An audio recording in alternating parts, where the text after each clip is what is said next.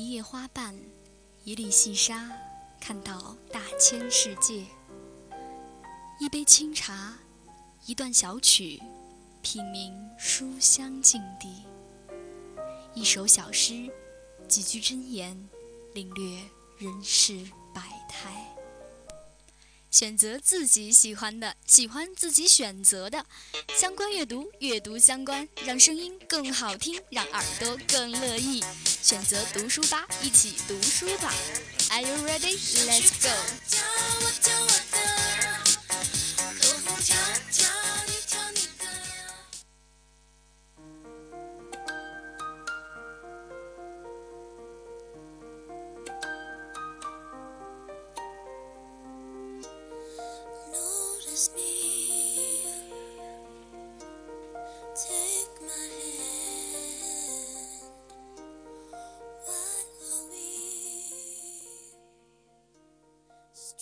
北京时间的十七点三十分，欢迎大家锁定 FM 九十五点二浙江师范大学校园之声。您现在收听到的是正在为您直播的读书吧，我是陈斌。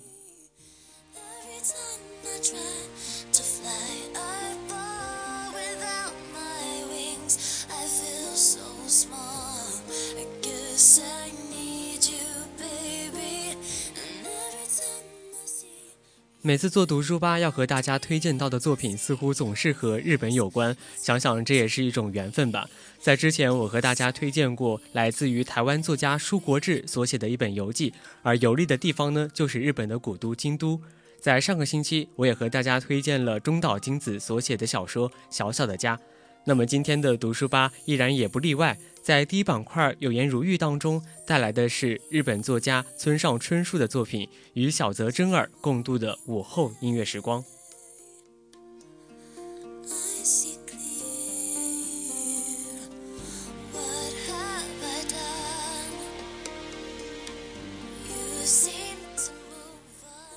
那在村上的这本书当中，要和大家共同分享的是来自于文字和音符的奇妙碰撞。在今天的第二板块“疏通有道”当中，和大家共同带来了三本书，分别叫做《这都不叫事儿》《工匠精神》《菜穗子》。在今天的第三板块“书讯快车”，本期和大家共同分享的书讯，那就是国外知名媒体推出的年度好书单当中啊，中中国作家麦家所写的《解密》也是位列其中。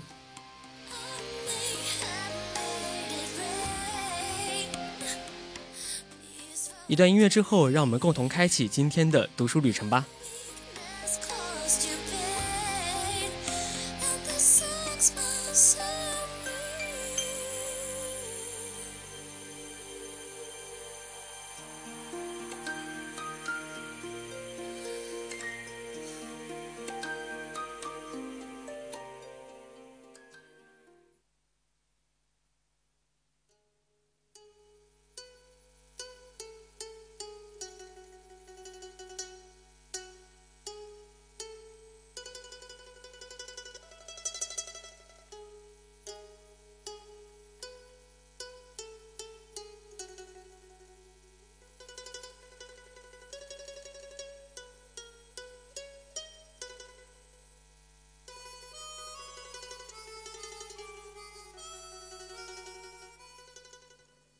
第一板块有颜如玉，有颜如玉，玉玲珑，一看便知。本期读书吧和大家共同分享来自于文字和音符的奇妙碰撞，带来日本作家村上春树的作品，与小泽征尔共度的午后音乐时光，由南海出版公司出版。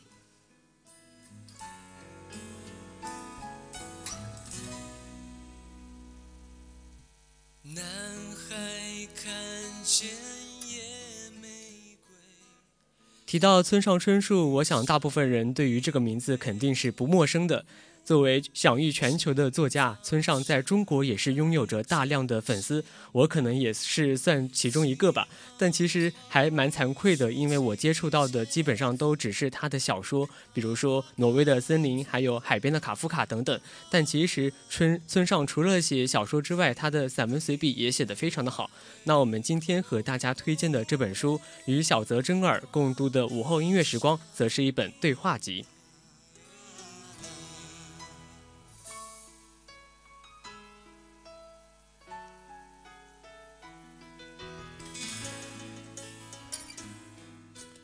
而他今天要对话的对象呢，就是顶级的音乐指挥家小泽征尔。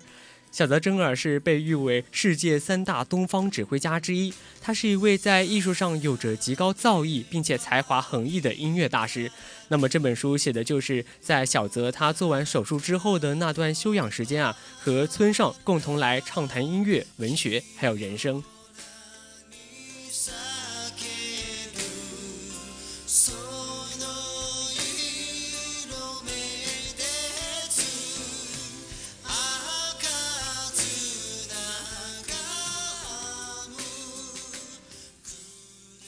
村上和小泽，一位是知名的作家，一位是顶级的音乐大师，一位是用手中的笔去变换多出非常奇妙的文字，而另外一位呢，则是用手中的指挥棒去幻化出美妙的音符。他们两个人之间究竟会擦出怎样的火花？不得不说，也是让人颇为期待的。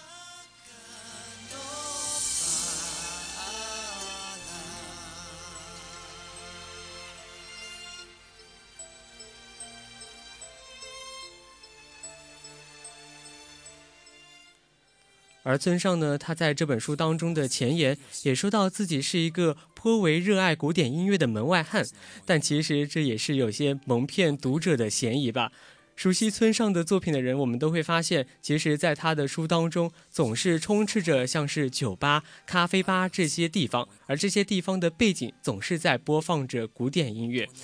而果然呢，在这本书的后文当中啊，村上也是表现出了对于音乐的觉察力和洞察力。而这种觉察力和洞察力呢，远远是超出了一般读者的、一般那些爱好者的范畴的。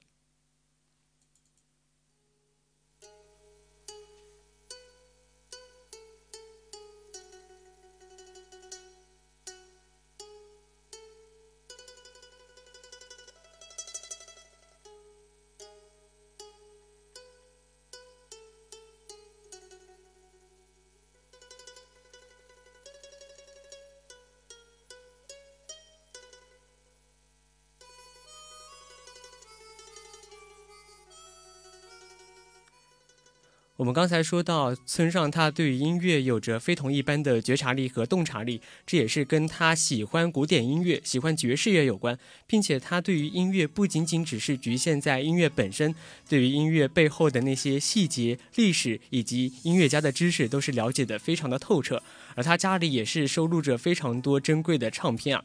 其实，在我们这些平常人、平常人的眼里，会觉得这些音乐大咖们多少都有一些自己的怪癖。所以说，如果你不懂音乐的话，可能和他们谈起话来就会有个非常大的距离感。但是呢，村上就是凭借着这样的一种门外汉的身份，与小泽先生啊，从贝多芬聊到了马勒，从爵士乐聊到了蓝调，再从音乐会聊到了歌剧，让小泽先生也是慢慢的。一步步的从呃，在与村上的对话当中呢，敞开自己的心扉。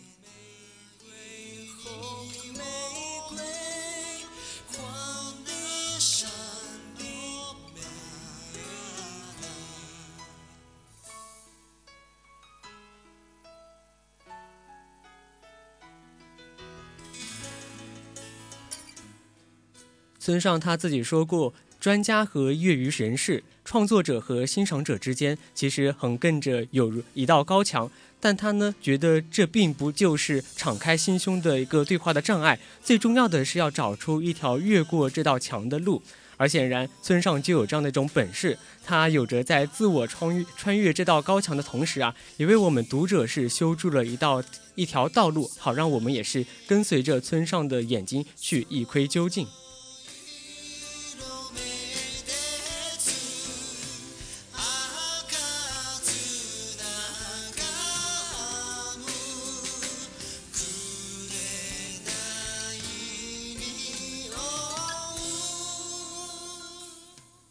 其实我想，很多人和我一样，都是对于这个古典音乐半知半解的，甚至是觉得它非常的高深莫测、难以欣赏。但其实这本书，无论你是不是一个音乐迷，甚至说你只是一个音乐白痴、走调大王，但是这本书都不会成为呃你一个阅读的障碍，因为它就有着这样的一种魔力，让你在不知不觉当中就读到了最后，也让你在不知不觉当中啊想要继续看下去。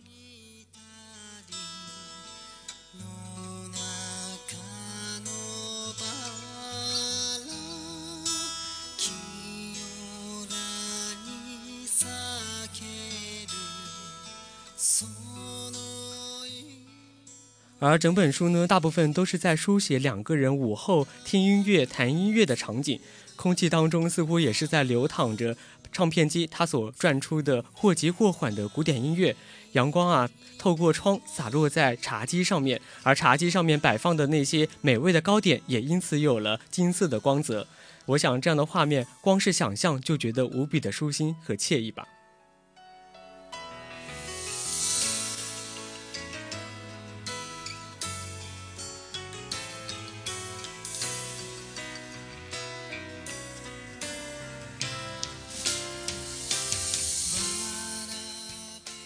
但是呢，这本书当中也有非常多精彩有趣的篇章，比如说有一章，他提到了对于贝多芬的第三协奏曲，两个人是共同听了三四种版本啊。尽管说是对有着同样的乐谱，并且有着同样的乐器配置，但是演奏出来的味道却是不尽相同的。小泽先生呢，是将这些曲谱转化为了音乐，在讲述的时候，有时候一一激动起来，甚至还会挥动着双臂，或者是有感情的哼唱起来。而村上啊，则是将这些转化为了文字，用古典音乐的独特魅力，带给我们这些读者一种身临其境的感觉。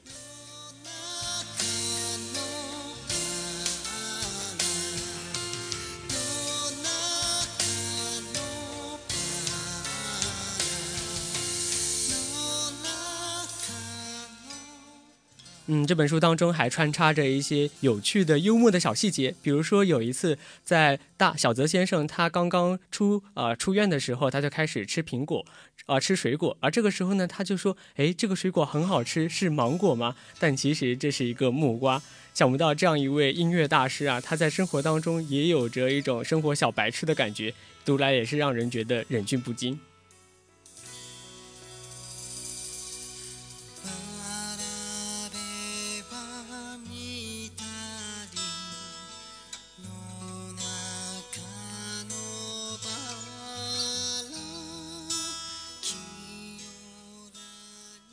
虽然说这本书少了些村上他以往的那些作品当中的工笔描绘，但是那种简洁凝练的勾绘也是这本书的一大亮点。呃，小泽先生作为世界级的古典乐坛的指挥家，听起来似乎离我们非常的遥远，但是在村上的笔下，却为我们勾勒出了这样一个有着血肉分明的平凡人吧。因为小泽先生当时他致力于要成为一名指挥家，但是刚刚入行的时候，他的薪薪水也是非常的微薄的，所以说他只能租住在一个半地下室的这样一个最佳最为廉价的公寓里面。从这个窗口呢，甚至是可以看见行人的一双双脚。而在凌晨四点万籁俱寂的时候，他就已经借着微光去钻研曲谱了，并且觉得其中乐趣无穷。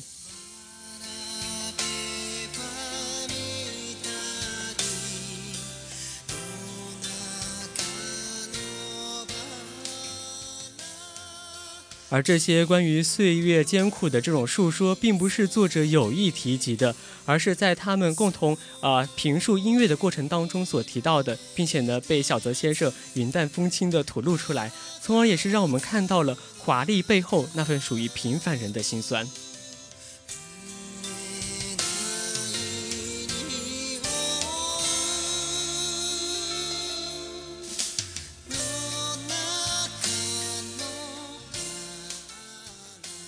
村上春树的《与小泽征尔共度的午后音乐时光》就是这样一本既轻松又严肃、既有趣又温馨的书。如果说这本书非有什么遗憾之处的话，那就是原本的出版公司，它为了配合这本书上市，在日本是发行了一套 CD，其中啊收录了这本书当中所谈及的曲目，还有所有的版本。但是呢，在中文版发行的时候却并没有引入。如果同学们感兴趣的话，不妨自己找来听一听。或许对于这本书的内容，你会有个更加深层次的了解。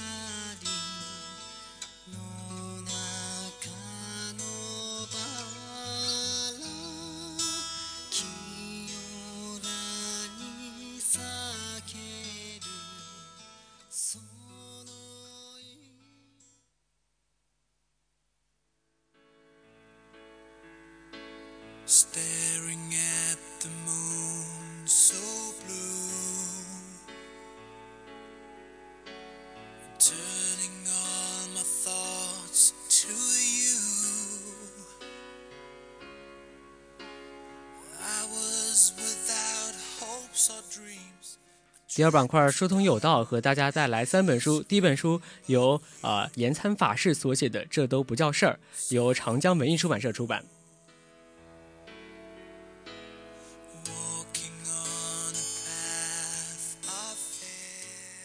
延参法师字明浩，号糊涂山人，他是禅宗灵济的正宗传人，为推动佛教文化事业的发展是做出了极大的贡献。但是我不知道，在大家的眼中啊，佛学大师究竟是怎样一种形象？是不是一副神秘兮兮、高深莫测，还是说一直都是双手合十，成天念叨着阿弥陀佛那种老古板的形象呢？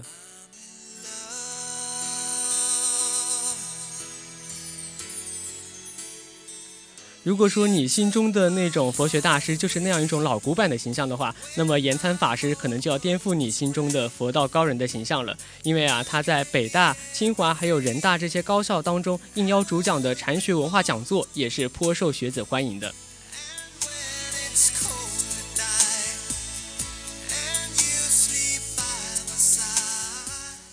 而在这本这都不叫事儿书当中呢，啊，这位微博上颇为活泼的自黑萌僧，他也是用半回忆、半开玩笑的那种卖萌的方方式啊，给我们记录了他和弟子的对话。无论你现在是处于失恋当中，还是说是在为学习苦恼，甚至是说你的工作压力太大，从而是心烦不已，但是呢，在延参法师的眼中，这些都不叫事儿。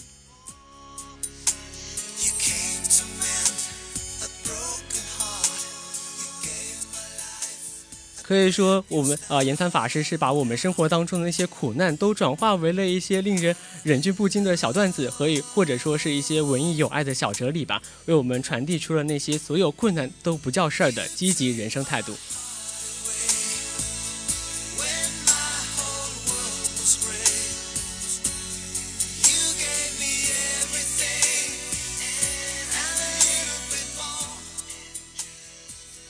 而我们今天带来的第二本书，就是由美国作家亚历克·福提所写的《工匠精神》，由浙江人民出版社出版。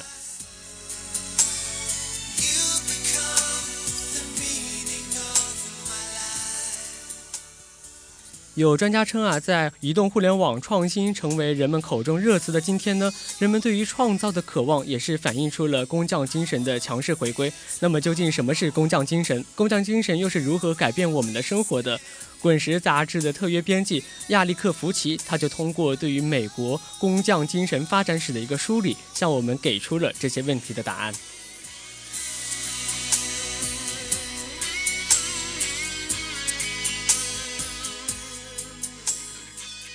作者从美国的第一位工匠富兰克林开始，讲述了工匠精神在美国是如何从萌芽走向爱迪生时代的高峰，如何随着工业的发展陷入低谷，又是如何凭借着新一代工匠得到复兴的。在作者的笔下呢，工匠二字，它摆脱了人们心中那种固有的形象，成为了当之无愧的缔造伟大时代的重要力量。他以确凿无疑的文字向我们阐述了工匠精神回归的意义，也向这个时代发出了呼唤工匠精神回归的呐喊声。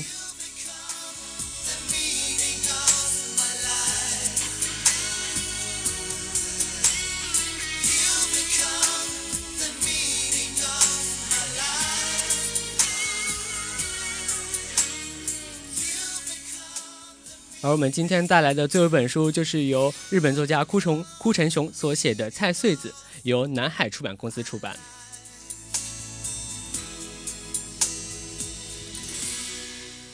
这位枯成雄呢，是芥川龙之介唯一的弟子，而他之前创作的小说《起风了》，也是被著名的日本导演宫崎骏改编成为他啊动画电影的一个收山之作。其实我们今天介绍的这本书与《起风了》就是有着密切的联系的。如果看过宫崎骏动漫的同学，大概就会知道，菜穗子其实就是《起风了》里面女主人公的名字。因此呢，这本书其实就是《起风了》的姊妹篇。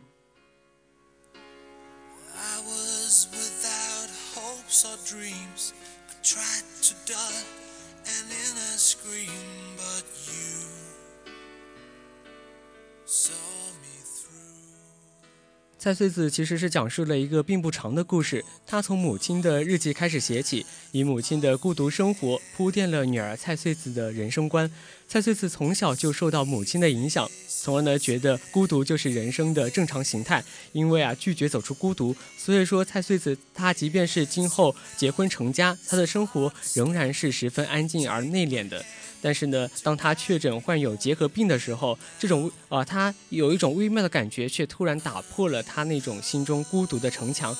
在无限接近天空和死亡的日子里面，蔡穗子也有了前所未有的情绪，那就是他开始察觉到，原来自己所经历的这些空虚和痛苦，都是由于他自己太刻意拒绝自己的情绪了。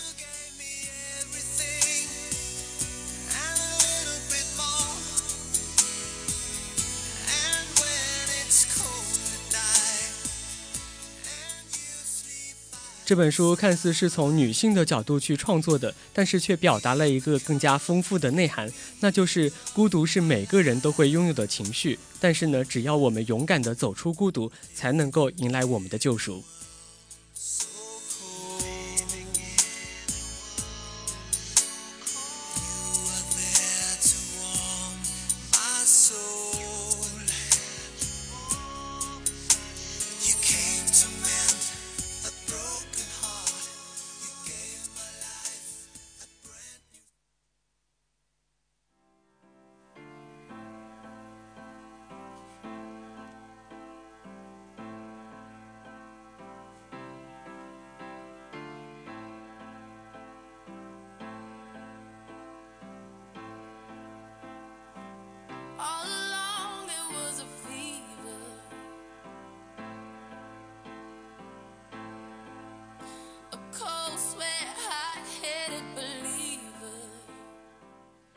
第三板块书讯快车，本期的书讯和大家分享到的就是国外知名媒体推出的年度好书单，中国作家麦家的解密也是位列其中。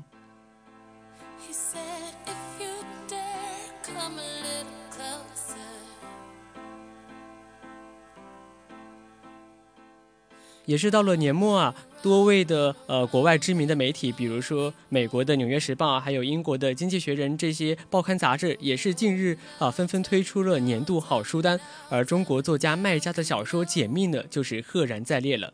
其实《解密》这本书可以说是深受国外读者的追捧吧。今年三月在海外上市二十四个小时之内，就创造了中国文学作品销售排名的最好成绩。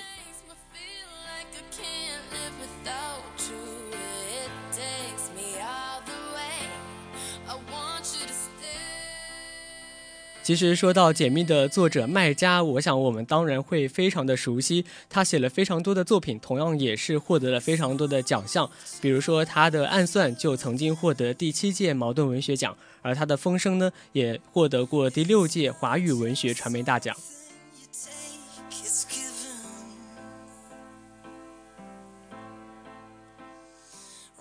麦家被中被我们是称为是中国特情文学之父，也是谍战小说之王。由他的小说所改编的那些电视剧啊，或者是电影，经常能够引发收视狂潮。比如说电视剧《暗算》，还有电影《风声》，都取得了非常高的收视率，还有非常高的票房。因此的话，有时候麦家的作品可能也就是票房的保证吧。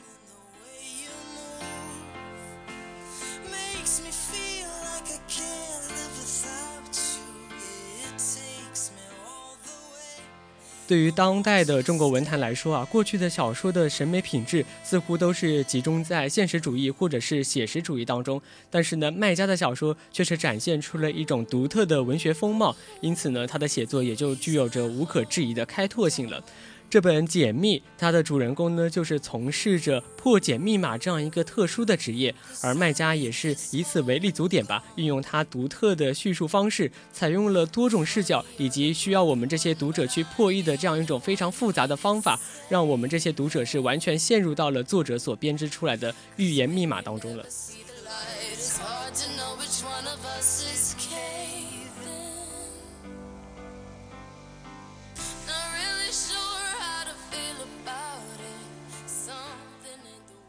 其实现在有这样一种叫做烧脑片的说法，像是前段时间的《星际穿越》就被人称为是烧脑片。那么从这个定义出发的话，那么麦家的小说确实也可以称得上是一种烧脑小说了。但是啊，在这样一个侦探甚至是惊险的外衣之下。卖家的小说所传达出的依然是有着更加深层次的内容，那就是他试图要去探讨人际关系的问题以及人性的深度，这也都是卖家所创造的这些类型小说当中啊，值得我们去久久回味的东西。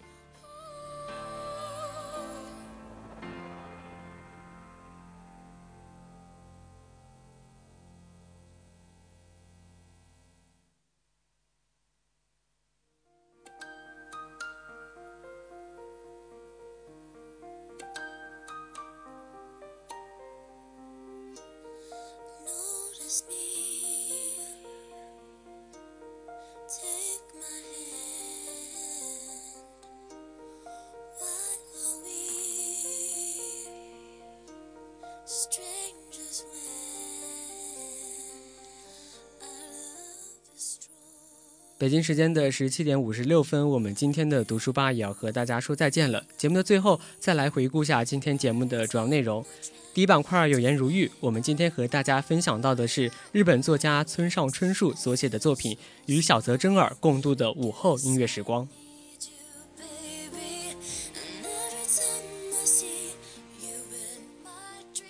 而在我们今天的第二板块“书通有道”当中，和大家带来了三本书，分别是《这都不叫事儿》《工匠精神》《菜穗子》。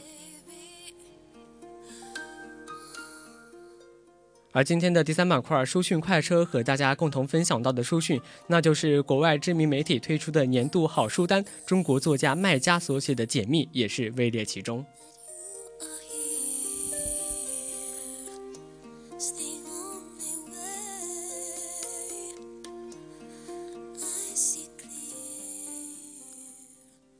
其实今天也是我们本年度的最后一期读书吧了。一年以来也是非常感谢大家能够在每周二锁定读书吧，和我们共同分享这三十分钟的书香历程。同时也要感谢我们的编辑天荣、路南、林奇他们的辛勤工作了。二零一五年读书吧也将继续陪大家读好书。